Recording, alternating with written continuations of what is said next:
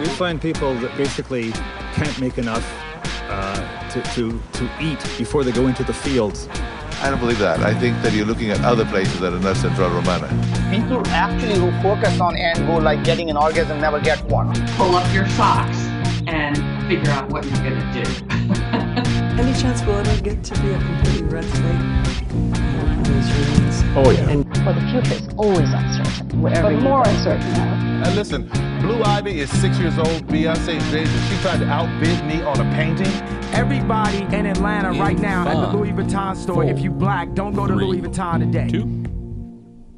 That's why you need to take a meeting with Kanye West, Bernard Arnault. Hello, everyone.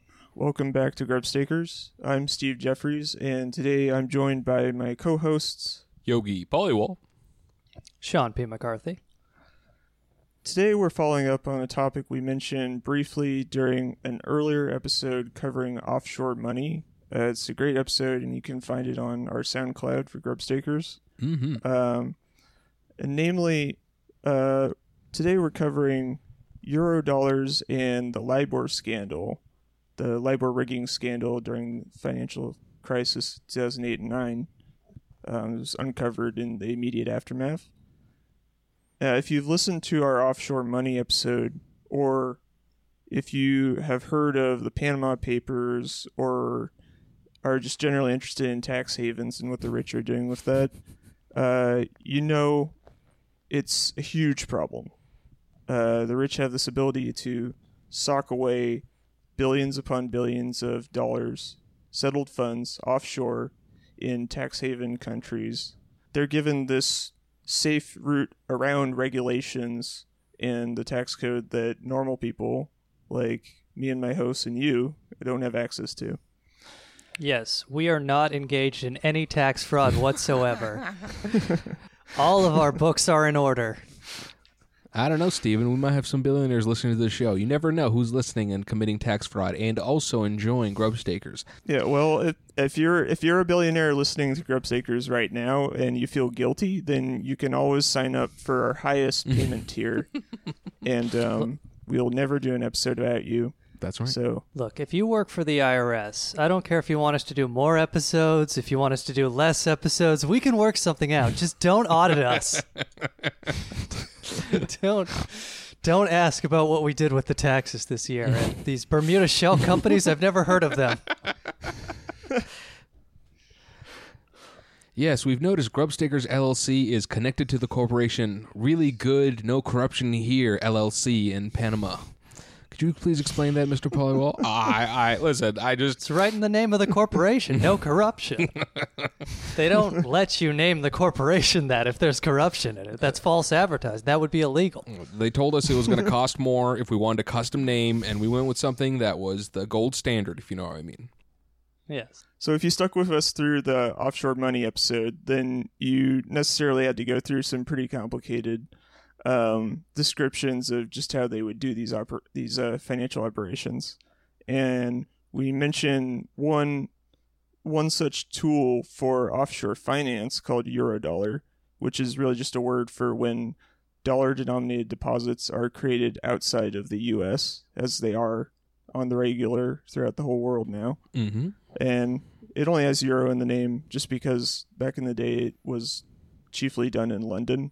And so they just named all of it euro and stuck with that. I like how laziness prevails in all industries. It's not just podcasting or comedy. It's it's banking. It's the financial world. Yeah, euro dollars. Fuck it. Who gives a shit? It sounds to me like we need to decolonize offshore money laundering. Yeah, it just needs more diversity. Mm-hmm. So the rich's ability to sock away settled funds is already grotesque enough and also fairly complicated. So thank you for stay, sticking with us if you if you listen to the Offshore Money episode on that. And if not, check it out. But another area that I think is equally important is offshore banking, namely lending of dollars uh, on a credit basis outside of the U S, um, not subject to most of the regulations that you would be if you were in operating in the Federal Reserve system, like if you were using F D I C, F, FDIC uh, insured funds, you have to report where the money is going, who it's going to, the nature of your business, yada, yada, yada, uh, on the regular. Whereas with Eurodollar deposits, you don't have to do that generally. And it's a very attract- it's a very attractive investment, like on a short-term basis for people, uh, for a variety of reasons, for to use as a means of payment by countries to get necessary imports and other legitimate things like that. But there's also illegitimate uses, and such as what transpired with the LIBOR rigging scandal. Hmm. And so it's kind of this mix. It's it's not nearly as discussed as, say, the Panama Papers were, and the Panama Papers were shockingly showed up shockingly little in the news. Mm-hmm. So you can imagine how much Eurodollars come up in the general consciousness.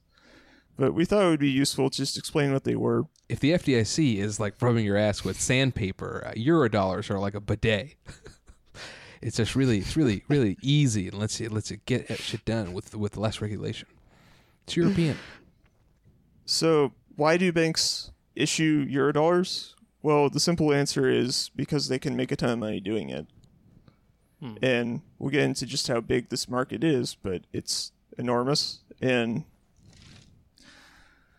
but the longer answer is what basically we're talking about today, which is that Eurodollars, or like I was saying, dollar-denominated bank deposits that were originated outside of the U S, um, what they literally are is short-duration time deposits and cash de- and C Ds, hmm. which banks create uh, outside of the U S, and they generally only have a duration of like three months, if if that. Oh, really? And people use them as like a short-term funding source nowadays. For, like, banks use them as a funding source to settle their payments against each other, and occasionally traders will even use them as a means to do um, what are called carry trades between currency options and stuff like that. Hmm. And so, in a lot of ways, they're like a really attra- attractive investment, and Eurodollars have many legitimate uses also, like such as like buying imports that you that are available only in dollars that you otherwise wouldn't be able to on a credit basis. But they also have nefarious uses, so we'll get into that. So it's sort of like a strength, but it's also it's a strength of the system that you offer these things, and I'm not I'm not like inherently against it in principle, but it's also a potential weak point in that it has this very little oversight over it. And there are some a few huge players who, who do have incentive to manipulate things for their own purposes, like in, uh, in for trading and stuff and such. And so, I guess in terms of the illegitimate uses, one of the incentives of going outside of the United States to get your dollar deposited accounts is it's not subject to, as we mentioned, F D I C and other U S regulators. It's, I would assume, the main illegitimate reason to do this is to get away from U S regulators of the dollar that you would be subjected to if you did dollar-denominated accounts within the United States. Right. So there's onshore money.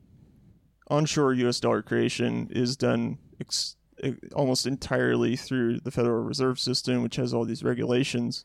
And so big banks, uh, some specialty lending outfits, and the very rich often use Eurodollars as a way to get short-term dollars for relatively cheap hmm.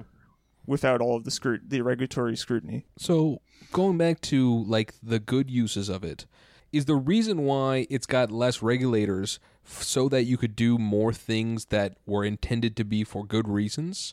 Or am I misreading that?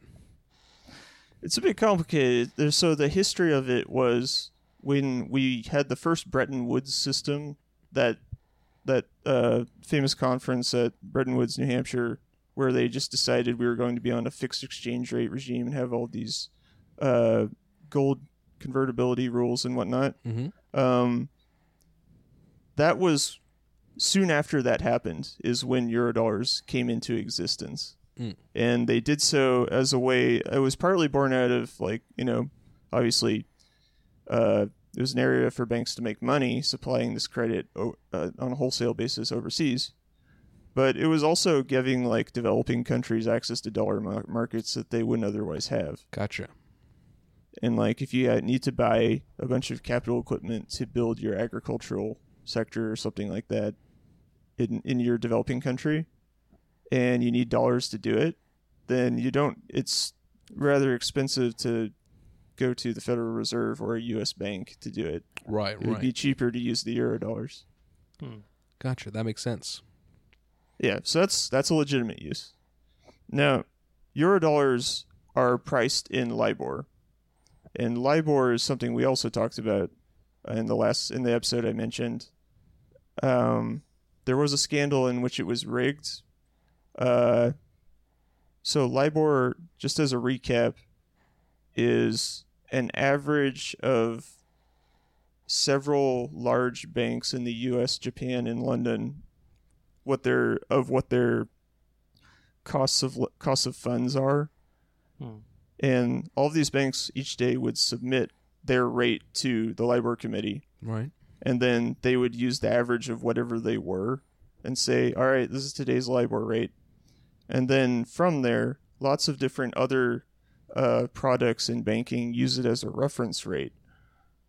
And a reference rate is just like when you're pricing a banking product, you say, here's my reference rate, here's the margin over that, the markup over my costs that I need in order to make a decent profit. And that's what my price is going to be, or my interest rate that I charge people. And LIBOR was important because it still is actually for a little while longer, in that it's it's used as a reference rate for lots and lots of banking products that people use every day, like a, a home equity line of credit against a single family home is often using LIBOR as the reference rate. Hmm.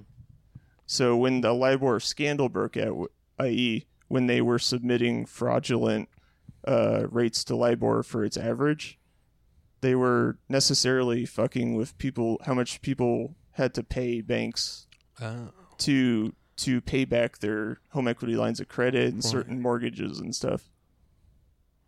So it's really evil if you think about it in, in terms of like what they're literally doing, like with the fraud and what it goes into. Uh, it's very evil in that it's like it's skimming a little bit from millions of people and making their lives just a little bit harder in order for you to make a short-term trading profit. Right. I like how the episodes are going from like pre-calculus to calculus, where we started out with... Okay, yeah, so I hope you were paying attention last class when, uh, in between talking about how sexy Antonio Banderas is, we explained LIBOR to you.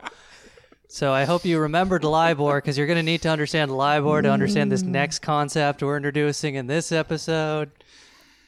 That's right, that's right, that's right everyone, it's a Steve ep. I, listen, I think I got a good way of dumbing it down. Okay, so you're at a bar, all right? And uh-huh. and you're getting, uh, let's say, chicken wings or mozzarella sticks or whatever, right? So LIBOR is the people that printed up the menus, right? But the people decided that, fuck the LIBOR people, we're going to print our own menus that got a higher cost. And so the customer then pays eighty dollars for mozzarella sticks, but the cost to the server is only, you know, ten bucks. Not that the server's got to buy it, but they do in this situation. So they're pocketing the seventy dollars and fucking over the customer.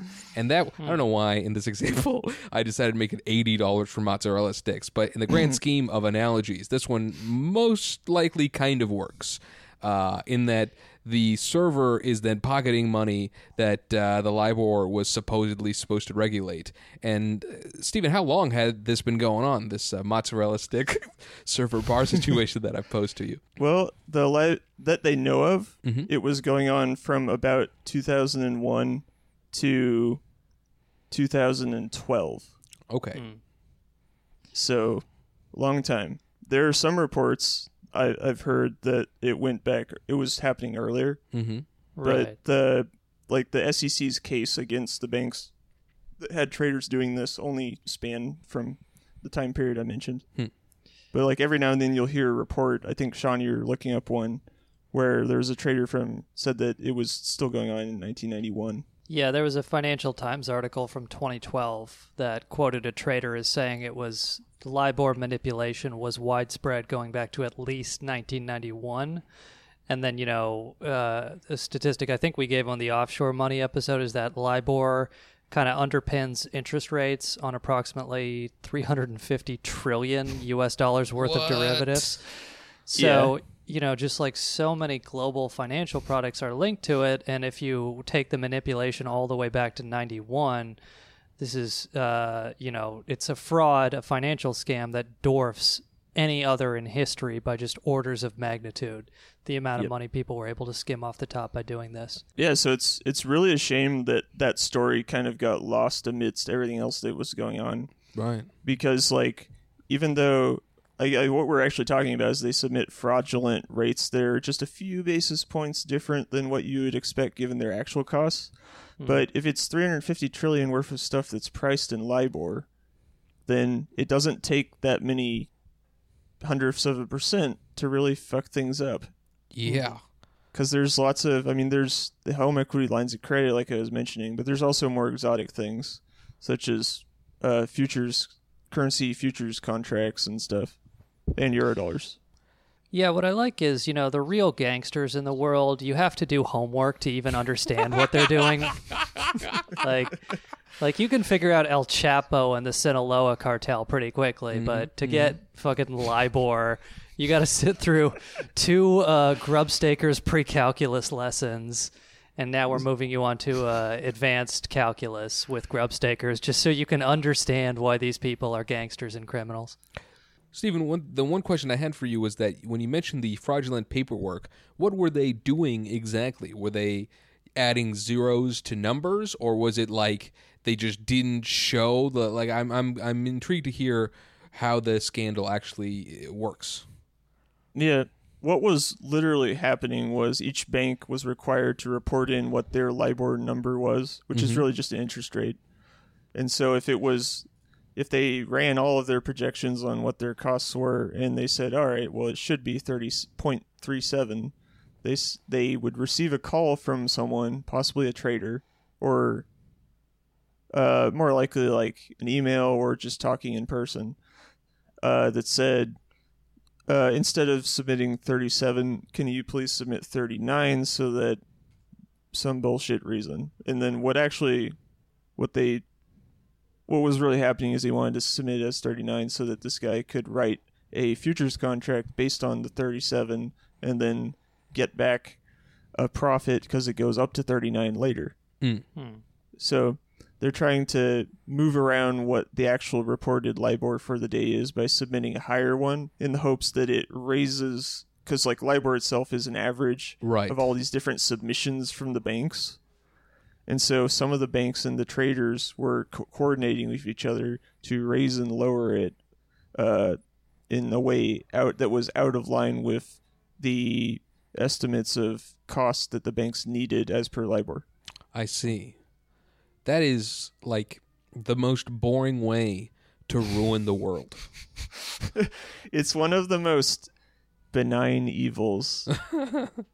Well, I mean, it's it's a conscious decision by the banks, but then it's just like it's skimming a little. Like all of a sudden, all of a sudden, your loan payment is a little bit higher, and you don't know why. Right. Hmm. And it could well be be because of like a London, a city like a London city trader, just needed a favor that day so that his physician could make a profit.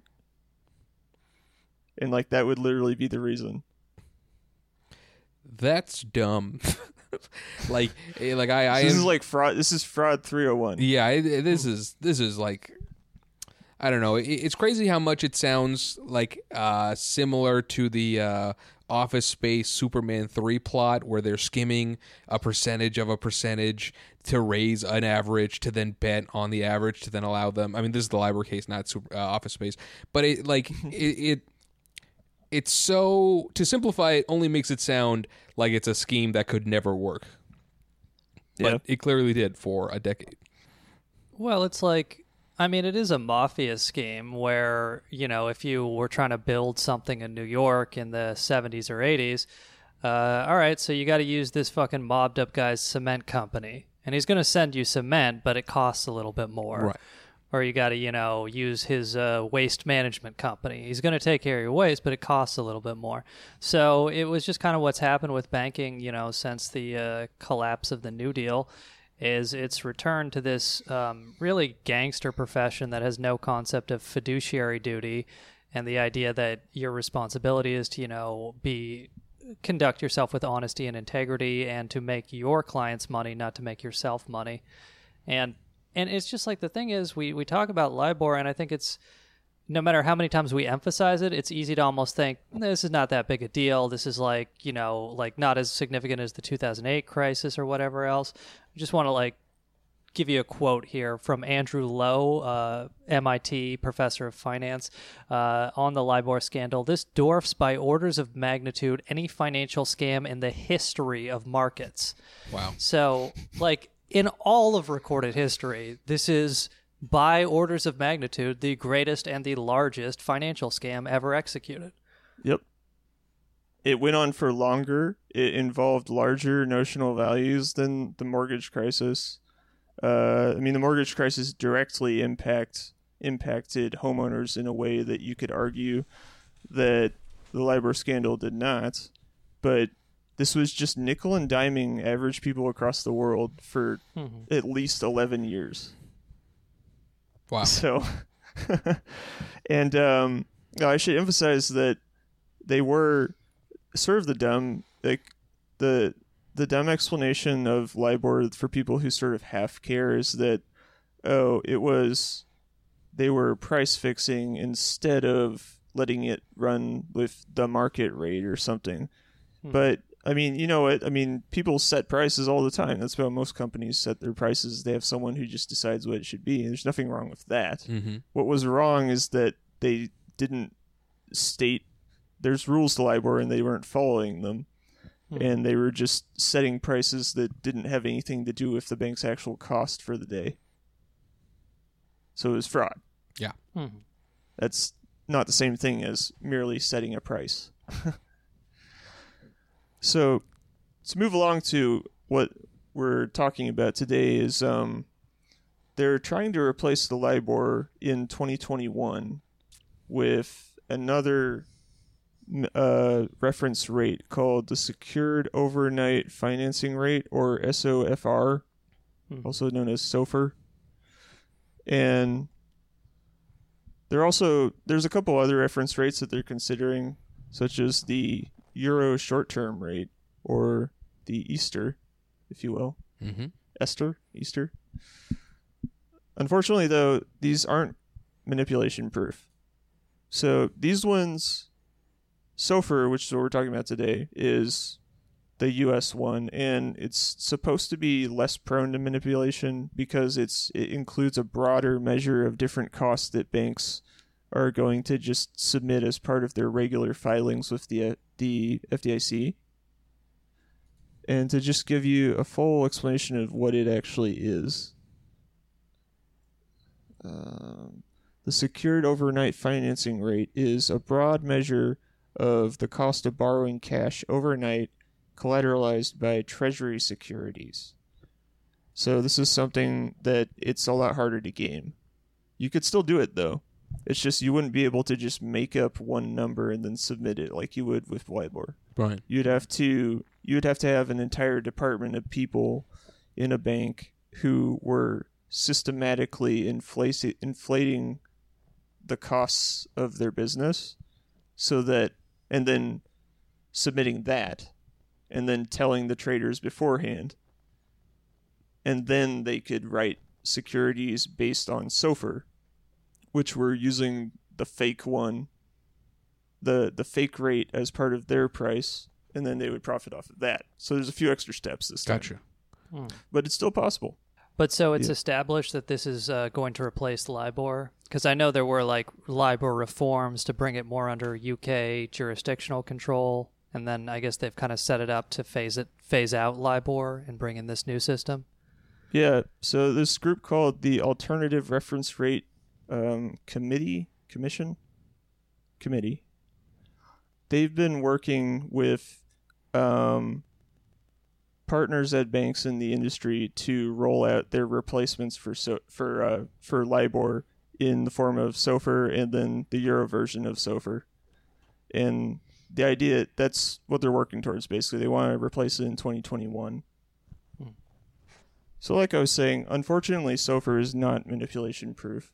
So banks, while so banks cannot submit biased estimates like they did with LIBOR this time, but they can influence the benchmark by borrowing or lending at a biased rate.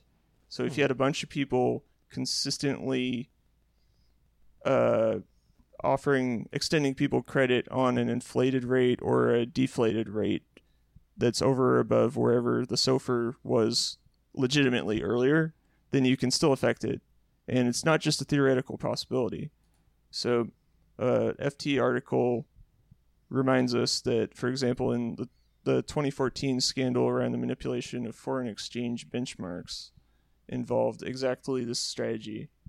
Um, given that the market for benchmark index contracts is much larger than the wholesale funding market, gains from manipulating the benchmark would often outweigh losses generated by trading at biased rates. So it might seem like, okay, they have to inflate their costs, so doesn't that cancel out any benefit from rigging? And it's like, no, actually, because there's more of a business in, in the areas that they could feed the fake rate into than the one in which they had to inflate the costs in the first place.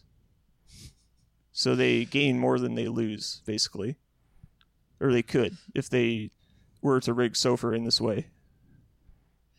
It's just so funny to like do this podcast for two years and then hear, yeah, so you're going to have to rely on the integrity of the major banks on Wall Street and also rely on their deep fear of criminal penalties right. when they do misdeeds, and just depend that those two factors are going to going to make them do the right thing here. Listen, when it comes to the world's finances, if you can't trust the big banks, who can you trust really? So who exactly created SOFR? Well, it was made by a group called the Alternative Reference Rate Committee, and or the A A, the A R R C. And the A R R C's membership is comprised of a set of private market participants and people at the Federal Reserve who, as a group, they like the Fed will propose rule changes based on like... Uh, Basel three, or one of the banking, the international banking standards, and they'll ask the private companies for input on what they think potential issues would be. And if that doesn't seem slightly worrying, then you're probably watching, listening to the wrong podcast. But uh, some of these members, for example, are Bank of America, BlackRock, Citigroup, C M E Group, Comerica, Deutsche Bank, Fannie Mae, Uh, the Ford Motor Company, G E Capital, Goldman Sachs, H S B C, A X A, the American Bankers Association, and the Association for Financial Professionals. And each of them has like a representative. It's in something called a working group, and they're tasked with giving feedback on whatever the Fed or the S E C proposes as part of this transition, like for this transition plan to say, get rid of LIBOR and go to SOFR. Right. Mm-hmm. It's like if a cop pulled you over and went, uh, so how fast do you think I should be letting you go? Yeah, before we uh, started recording, Stephen was explaining some of this to me, and I said, so it'd be like if like a gun manufacturer was involved with the rules that cops used, and uh, Stephen let me know that uh, that's a thing that already is happening currently. So my hypothetical as to a dystopian future that may occur with the gun manufacturers and the military in this country is something that actually does currently occur. Well, it does. The Glock like episode the, on it. Uh.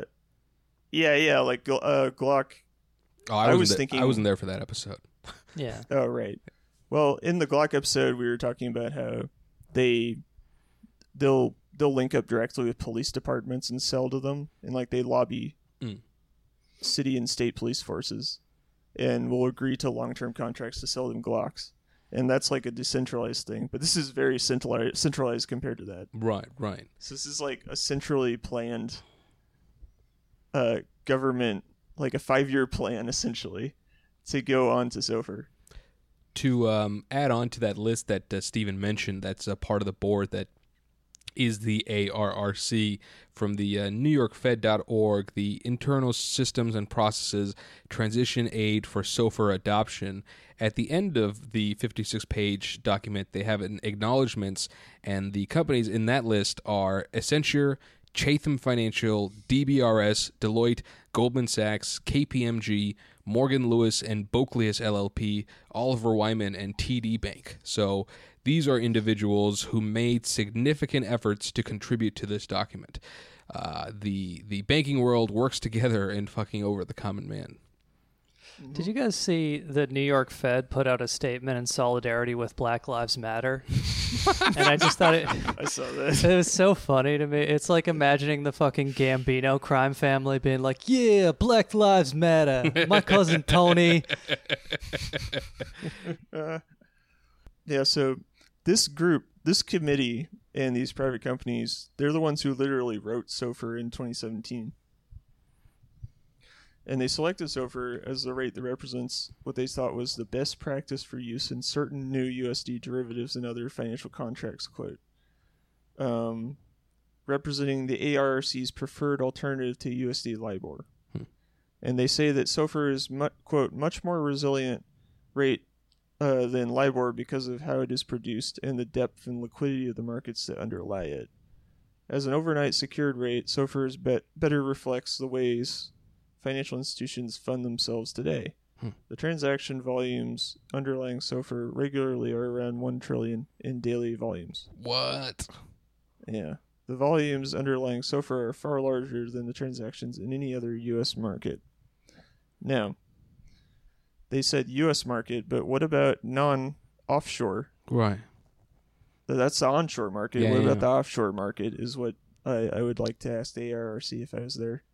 Hmm. And that's where we get into Eurodollar stuff, which we found some interesting articles on sort of the history that we want just to give a short background of their use. Um, so the first the first Eurodollar contract was done on February twenty-eighth, nineteen fifty-seven. Hmm. It was for a sum of eight hundred thousand dollars, and that created the first Eurodollars. So it was the first offshore dollar creation. Gotcha. Hmm. And ever since that time, you find it in the news every now and then. It pops up something about the Eurodollar in the business press, but I think the average person just doesn't really, is never going to hear the word, basically. Sure. Except, except on this podcast. um, which I word actually is that? Found, what? I said, which word is that? Eurodollar, in case anyone was just wondering. Is it referring to China people as celestials? I found an old article from New York Times from November thirteenth, nineteen seventy-nine that was that mentioned Eurodollar, just for one example. Um, and it's on a proposed rule change because the euro, they called it the euro currency market back then. It was kind of exploding. And if you look at the economic history during the during the oil crises, Eurodollars also exploded as like kind of a way for people to get dollars hmm. beyond transacting in oil. So like if suddenly nobody's trading oil, it's like a lot of people couldn't get dollars anymore. Oh, really? Yeah. Huh. That's the whole. That's part of the links up with the petrodollar stuff. At least insofar as um, I agree with the petrodollar. Uh, the evidence is there that people do need to sell oil often. Like the petro states need to sell oil in order to get dollars, and then they use those dollars to get needed imports. So suddenly that dries up. Now you need to use euro dollars. Right. Yeah, and, and this seems like a basic point, but just to clarify, so the euro dollar market is so dominant because the dollar is the reserve currency of the world. And I guess the basic definition of that is that the dollar, the U S dollar, is the primary currency used to conduct global transactions. Therefore, it is the reserve currency. Is that correct? Yeah. Yeah, that's correct. That's good to say up front, actually. Uh, it's a good call because uh, if it was, I mean, if the yen were was the happened to be the global reserve currency, then I guess it would be uh, euro yen mm-hmm. or something like that. There is euro yen, but it's not actually uh, because of their fucked up laziness in naming this shit in financial literature. Mm-hmm. Everything is just Eurodollar, regardless of what other country originated it. So sometimes you'll see it referred to as euro yen, even though it's it's still dollars. It's just it's done by a Japanese bank, right? That's originating the dollars. So it's like, what the get your get your naming Wait a minute. nomenclature straight. Are you telling me that if a Japanese bank creates U S dollars, it's called euro yen? Yeah, sometimes.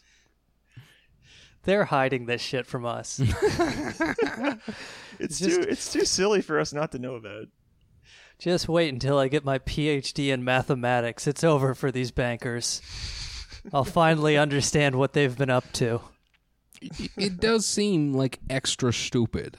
Like, the fact that uh, there hasn't been another name for it is very uh, minor, but just... You know, I don't know if I'm smarter than I thought or if the world is dumber than I thought, because everything we've we've covered on the show uh, boils down to people that th- said that they were better than they were, promised shit that they couldn't, and then ended up fucking the world over. That's like most of the stories we cover on this uh, podcast. And uh, in the case of banking, I've become the most disappointed because I remember uh, as a youth thinking to myself, the people that are in frats that are getting drunk every night don't seem to have a future after college. And now I'm learning, uh, no, the future they had was was uh, in banking, uh, calling euro yen euro dollars and not really giving a fuck. Yeah, can I just say, I, I just finished um, the documentary The Last Narc on, on Netflix, mm-hmm. a four-part documentary series, I've, or sorry, on Amazon Prime. Uh, I very much recommend it to people. The primary allegation in that documentary is that in nineteen eighty-five, a D E A agent named Kiki Camarena was uh, tortured and murdered by the C I A in Mexico mm-hmm. because he had discovered that the C I A was running uh, cocaine with the Mexican cartels directly into the United States, giving the cartels weapons, doing all this in order to uh, fund uh, the illicit covert war in Nicaragua and Guatemala and other such places. But if the C I A can get away with murdering a D E A agent, can you imagine how easy it is to get away with this shit we're talking about, where you just can't even understand what the fuck they're doing? Yeah. But like, they can just like put, put a power drill through a D E A agent's kneecap, and then nobody's going to say shit for forty years. Uh, so this stuff that's totally incomprehensible, you you can just imagine how much they're getting away with here. Speaking of the C I A, we found an old declassified C I A research paper uh, that was on Soviet banks from... From nineteen sixty-nine. Nice. From nineteen sixty-nine. Nice. It goes through, it's mainly concerned with uh, Soviet banks. It was giving a history of Soviet banks outside of Russia, outside of the Soviet Union, rather, mm-hmm. and how they've been uh, financing international operations for, like, communist parties in other countries. Mm. And the C I A was pretty... a little worried that they were getting into the euro currency market, the euro dollars, and using that to finance like uh, like liberation uprisings elsewhere, and that it would be kind of like they would leverage that to to fund like rebels in other countries that the U S had interests in. Right. And uh, Sean, I think you read you read the C I A paper and has some findings on it. Yeah, I read the paper. It's just eighteen pages, and it's just kind of a basic overview of what Soviet banks were up to in the in the West in nineteen sixty-nine. Nice. Um, they they talk about um, the uh, the Moscow Narodny Narodny Bank in London, M N B, and uh, B C E N Bank in Paris. Hmm. So these were both owned by, um, they were directed and owned by the State Bank of the Soviet Union and the Foreign and Trade Bank of the Soviet Union. But these two banks, you know, in Paris and London, they hired uh, local nationals as kind of the staff of it. And they hired them based on banking expertise, not on uh, not for ideological reasons. So it's just kind of like the Soviets set up this bank and, um, in London and one in Paris. They set up another one in Switzerland, and they use it to kind of, for a few different reasons, they use it to facilitate trade between um, the East and the West. Um, they use it to extend credit to um, Soviet regimes. They also just use it as a profit-making opportunity. Uh, apparently, the C I A was estimating that these two banks, uh, M N B in London and B C E N in Paris, were getting about a ten percent return on capital. Um, you know, and then they were, and they were kind of mainly interested in the European banks because they felt that in the event of a deterioration in relationship with the United States, it was less likely that their assets in these banks would be seized in Europe than they would be in uh, if they were in New York or somewhere else. Sure. Um, and I guess it's all, it's, and you know, and the C I A also speculates about how there was intelligence value, like, for spying, of just being involved in these Western financial markets, because these things, just because they're Soviet Union owned, they still conduct transactions like any other bank. Mm-hmm. They make business loans, they extend short-term credit, they hold account balances. Um, so just doing that, you interact with the entire Western financial system, and you kind of learn what's going on with the major Western banks, what's going on with the governments associated with them. Um, And then just like one other kind of observation I had, the C I A in sixty-nine estimated that the value of these two banks, their assets, exceeded one point six billion U S dollars. And, you know, I mean, that's nineteen sixty-nine money, but it is kind of worth emphasizing that the Soviet Union was always just this kind of mouse that was turned into a tiger by the uh, Western military-industrial complex. Because, like, one point six billion dollars, I mean, it's a lot of money, but you compare it with, like, just the amount of money flowing through the entire Western financial system. It's not like these people were dominant. And, in fact, the C I A report lays out these Soviet banks actually just didn't really have the resources to make medium or long-term, or to make many medium or long-term loans. They were mostly engaged in short-term lending. And in fact, you know, the the Soviets and um, uh, people associated with the bank would actually rely on Western banks to make these to make most of these medium and long-term loans, just because they had more more capital access. Um, mm-hmm. But it, it's an interesting paper. It just kind of explains how this um, world uh, Eurodollar market market works, and it of course said that both of these banks were heavily involved in that and were making profit uh, through that market. Well, yeah. It's certainly the mouse that roared. Mm-hmm. So jumping back to today, the it's difficult to get an estimate on just how large the Eurodollar market is for obvious reasons, since it takes place in the shadow banking system. Mm-hmm. And it's nece- I mean the whole point of it, a selling point, is that you don't know where and how much there is of it. But there have been a few papers that try to estimate that, and uh, the range is quite wide. So if you, there's a few papers uh, linked in the wiki actually for Eurodollar that say um, by twenty sixteen the Eurodollar market size was estimated at around thirteen point eight trillion dollars, and then there's other. There's another more recent claim that uses a somewhat different metric um, by the the Bureau of International Settlement, Settlement Bank of International Settlements, rather, that puts the figure much higher at almost fifty-seven trillion dollars by the end of twenty eighteen. Hmm. And they're including everything, over-the-counter derivatives, Uh, debt liabilities, um, imports priced in euro dollars that were later, later used to get real dollars. Hmm. Um, so that's kind of like the whole, like the kitchen sink estimate of it would be about fifty-seven trillion, roughly, around today. Hmm. That's the most recent estimate I could find, but it's a huge market, and so. The problem with the Eurodollar market for system fragility is it's a credit system, which means they, it runs on the belief that if you did need to settle in real dollars, then you would be able to. So as long as everyone agrees that that is possible, they continue to transact with these little credits against one another that they can just net out at the at these offshore banks. So like every time the bank, an offshore bank creates a Eurodollar deposit, right. it's just, it's really, it's not going out and finding real dollars. It's just creating these out of nothing and has the belief that eventually if an, if, if they happen to have a net outflow of dollars from the deposits that they created, it's going to be okay because they'll be able to afford the real dollars that they would need to settle that. Hmm. So the whole thing runs off that belief. Oh, and just one other thing I uh, didn't quite explain right with the uh, the Soviet banks. Just according to the C I A report, and this ties into what we've been talking about this whole episode, a lot of the Soviet Eastern Bloc countries, they had chronic difficulties in in hard currency for their balance of payments.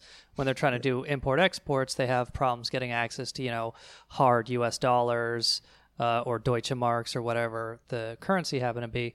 So kind of the role these banks, you know, in Paris and London facilitated for the Soviet Union is that the Soviet Union um, and some other countries would be holding dollar balances, U S dollar balances, but by putting them into this, you know, bank in Paris or bank in London, that bank can in turn make loans and engage in other business practices with these dollar deposits that the Soviets have, and in turn make it into a profit-making opportunity. Hmm. So, you know, the Soviets had dollars, but they kind of needed these banks to make money with the dollars, to do something with the dollars.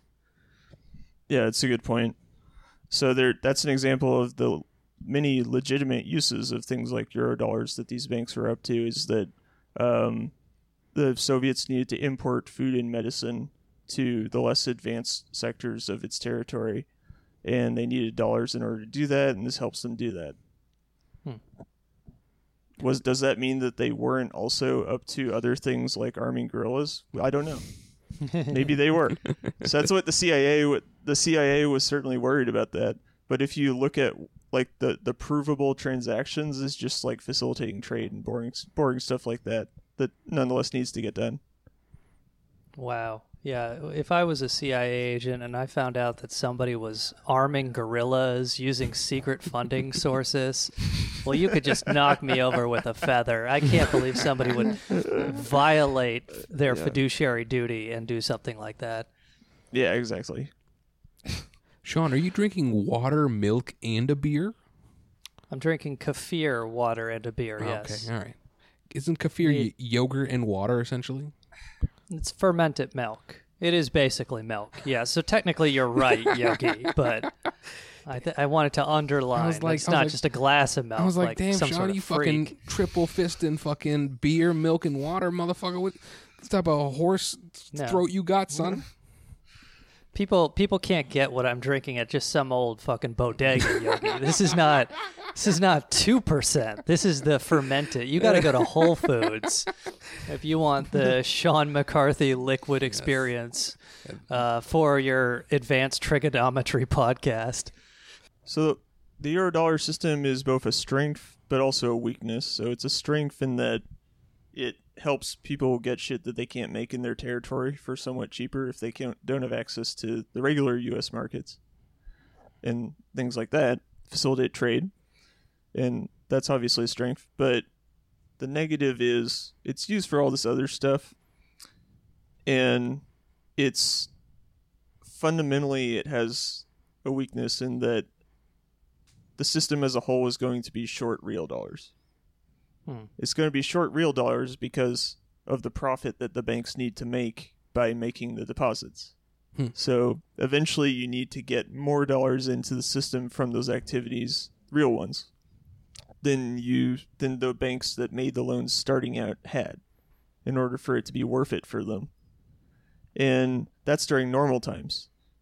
But if there's a crisis or something and suddenly everyone wants to get very liquid in their finances, then that is they want real dollars, right? Then all the people playing the Eurodollar game will try to get out of Eurodollars and into real dollars at the same time, and they're not able to do that.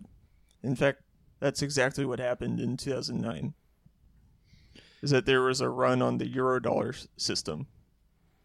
And since they're not in the nice, safe environment of the F D I C, Federal Reserve, mm-hmm. onshore system, they don't have assurances about, like, oh, your deposits are insured up to two hundred fifty thousand dollars or whatever. Mm-hmm. Uh, there's no such guarantee. You could try buying private private deposit insurance, which I looked up and is a thing, but it's very expensive. Really? Private deposit insurance is a thing? I didn't even know that. Yeah. Yeah. There is private deposit insurance, but like it's very, it's pretty pretty small sure. market. But it's like um, it's like the M M T explanation for money creation, right, Steve? Where um, these banks that are offshore are essentially creating dollars by making dollar-denominated loans, but they just don't have that many dollars, which are only created by, uh, you know, the Fed and the um, the U S government. So if there's a run, then suddenly there's a bunch of dollars that technically exist in like accounts and are loans, but they don't really exist because the institutions don't have that many dollars. Yeah, um, exactly. So they have just like just like an onshore bank that M M T says is creating I O Us that says like it creates a deposit and it gives you that, that is credits your account with one hundred thousand dollars for a mortgage loan or something. And right. then it also expects that same amount back plus interest over time.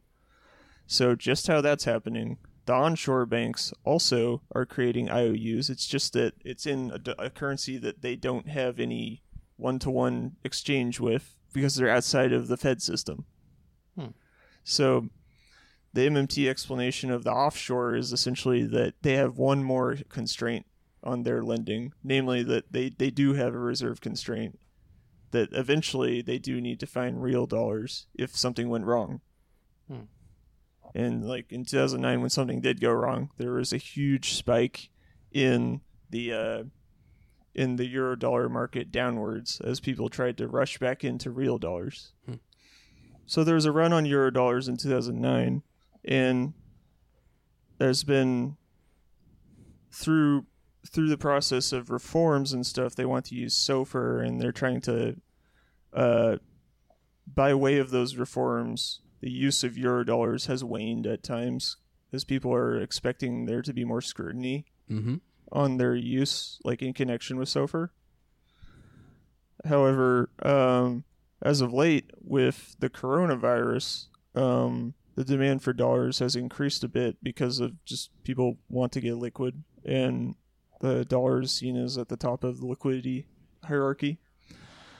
So, like recently, the three-month LIBOR, since we're still using LIBOR for a little bit more, uh, these are products like like Eurodollars, which are priced in three-month LIBOR, have spiked in terms of like the spread on what people are asking, the price people are asking at, and the the the price that sellers are asking for, and the offer that people are offering to buy for right. has widened, indicating that uh, the market is experiencing more volatility, that is people are demanding, but it can't be supplied necessarily. Hmm. And that's a very recent development. And hmm. that kind of brings up the question of, could there be, is this like, is there going to be another run on the Eurodollars that they just can't match? And it turns out the Fed is kind of thinking ahead a bit, and they introduced this new thing called the FIMA repo facility, F I M A repo mm. facility. And essentially this allows any central bank, including emerging markets, to swap their U S Treasury holdings, their on, that is their, their onshore U S D, which can then be made available for for U S D more more easily. And this repo facility is sort of like a swap line. Swap lines are what they call, like, the, in a nutshell, they're the formal credit agreements between central banks, between the Fed and, say, the Bank of England or the Bank of Japan or any of the U S trade partners as far as how you get dollars on a short-term basis. And those are, like, those aren't available to everyone. Like, there are sanctioned countries who don't. And there are other countries experiencing like sovereign debt crises who also don't. Like they will shut down the swap line for certain people and say, you got to go to the I M F and get your loans instead. We won't do business with you. Right. This is a, this is used as what kind of a foreign policy tool almost. Really like a, a tool of uh, U S imperialism.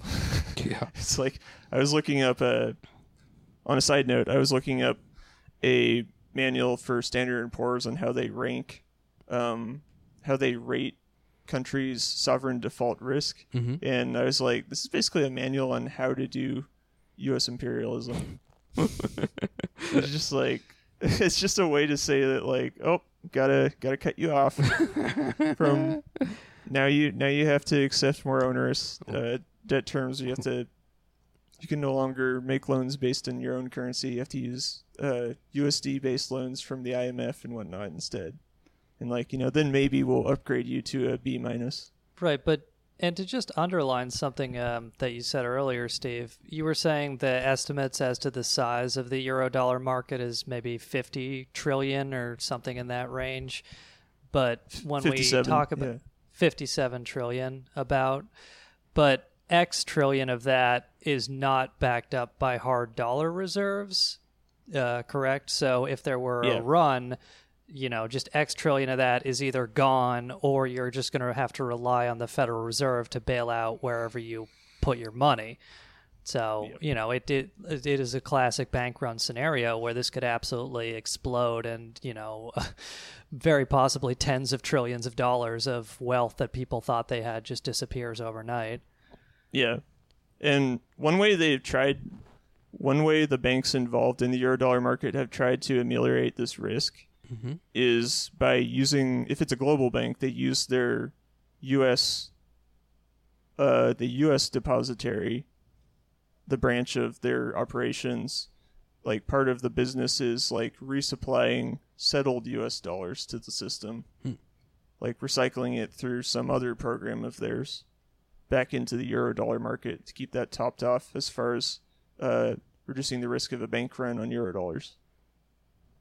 Hmm. And that worked for a while leading up to two thousand nine, but then they needed those dollars to collateralize other crazy financialized uh, things in the onshore market that we've talked about, like in the Citigroup episode, hmm.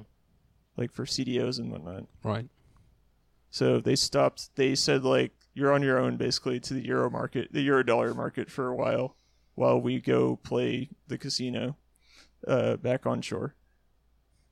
And it worked, it seemed like, all right, well, nothing's really going on now, until they had, like, a spike in volatility when it became a huge problem. Evidently, someone must ensure that euro dollars are made available on a massive scale, not just to foreign central banks, but right down global U S D supply chains, essentially. The Fed, the Fed can do it to an extent with their swap lines, that is, ex, like give relatively, relatively cheap dollar swaps with other central banks for their trade partners. But that's clearly not enough to supply the system, as evidenced by the fifty-seven trillion dollars in the Eurodollar market. Right. And a lot of those Eurodollars are being used speculatively these days as a source of funding for other like for other operations. Like, traders will use Eurodollars in what are called carry trades to buy to buy futures contracts of currencies uh, denominated in U S D, using Eurodollars as credit rather than going out and finding U S dollars. And it's kind of a way to get leverage on your trade. So like you You could go out and bet, get the dollars and then make the currency trade, or you could use euro dollars instead.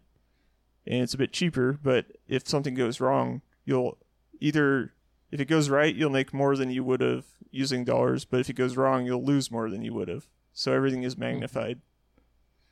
So there's that speculative activity that makes it, adds to the risk overall for the system. Hmm.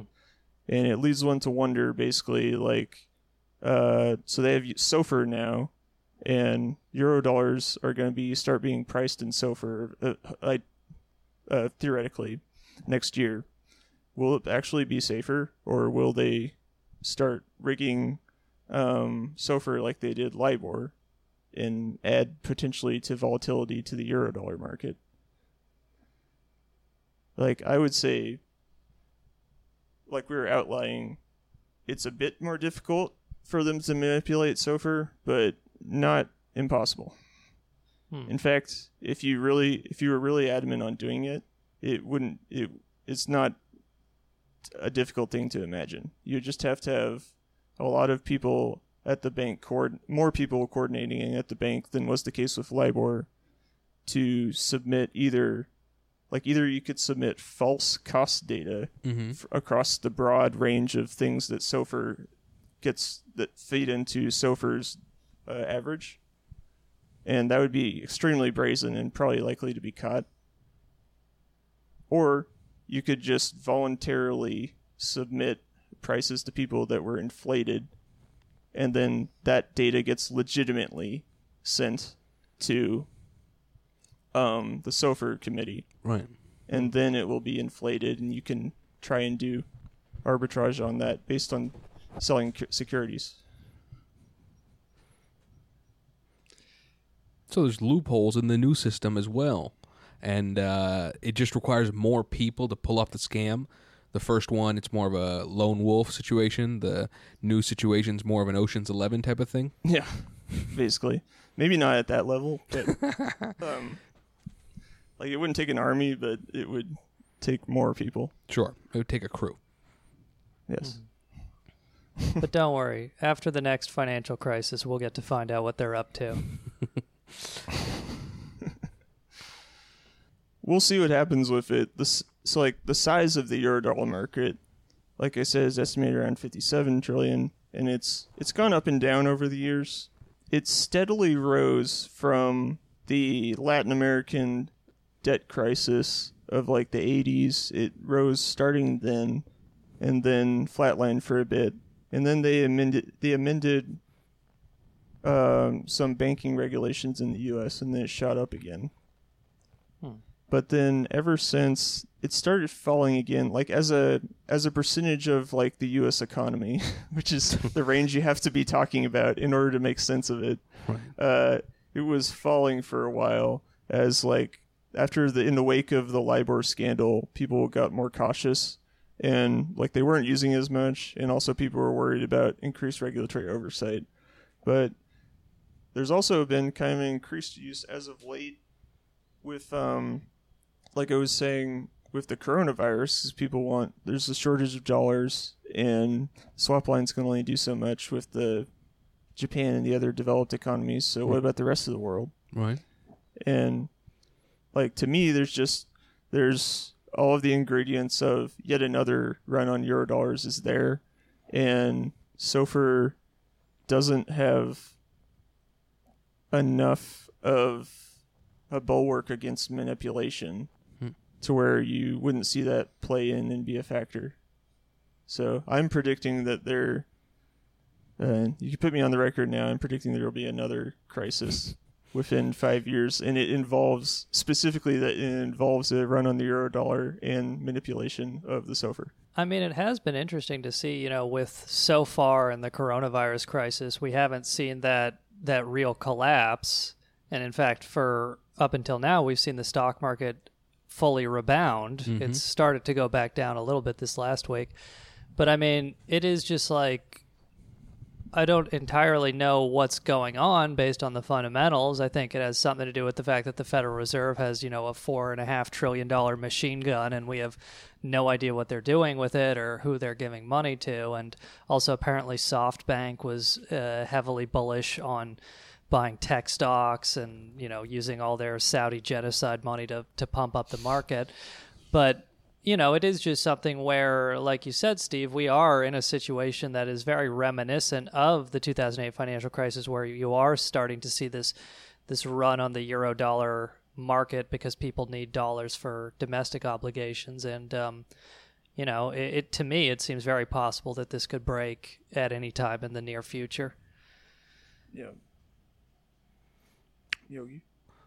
Well, I think if uh, anyone out there is listening to the show, they've uh, learned everything they need to to uh, do the next crisis. So uh, we are the linchpin that is Skynet to the future that is uh, Sarah Connor ruining our economy.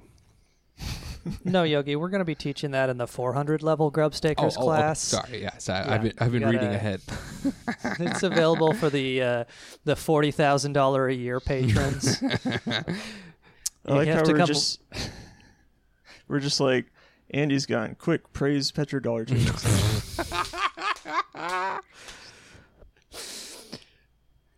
Yeah, so uh, what Andy was saying about the petrodollars on a previous episode, this week we're talking about why that's bullshit. Maybe we'll do an episode on petrodollar, I don't know. Well, when the reviews come in on this one and how uh, easy to understand all this content was, I think that the petrodollar episode's request will be clamoring. Mm-hmm. Yeah, well, maybe they'll be like, they'll hear my voice as the intro, and they'll just be like, ah, oh, forget this. Like, freaking Doctor Science. Hey, listeners, uh, Steve Jeffries here. Um, you're going to be eating broccoli this week. I know we, we usually talk about like international pedophiles, but uh, here's we've got an episode on the Basel three financial accords for you. Yes, while usually we're a slice of pizza, today we are steamed Brussels sprouts. it's, it's really cool, guys. you, you need your broccoli to go big and strong, okay? Mm-hmm. I know you like... Mm-hmm. The fucking gummy worms, but not this week.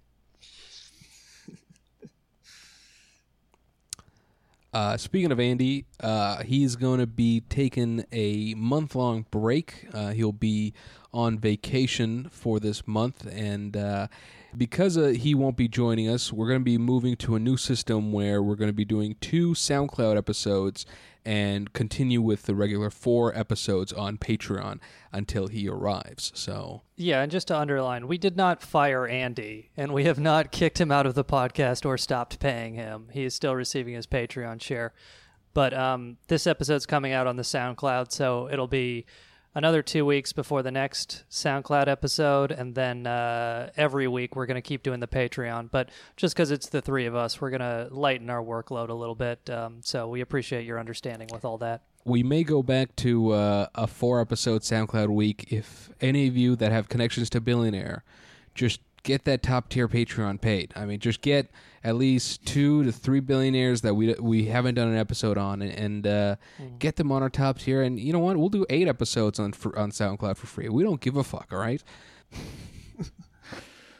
Well, thanks for joining us on this uh, Fraud three oh one episode. And we're really happy you joined us for Eurodollars and, uh, and LIBOR and SOFR. And we'll see what happens with the Eurodollar market and see if it explodes or not in the next couple of years. But um, anyway, I'm Steve Jeffries. I'm uh, Yogi Bollywall. Leave a review, tell your friends, and uh, enjoy the rest of this week. I'm Sean P. McCarthy. Um, I'm glad we were able to link up with our F B I handlers and teach uh, Fraud three oh one to field agents, as well as combine our usual role in psyoping the left by having identity politics debates. So, you know, it's nice when our two worlds can collide. All right. Uh, check us out on Patreon. Thanks for listening. Thanks for supporting. Bye.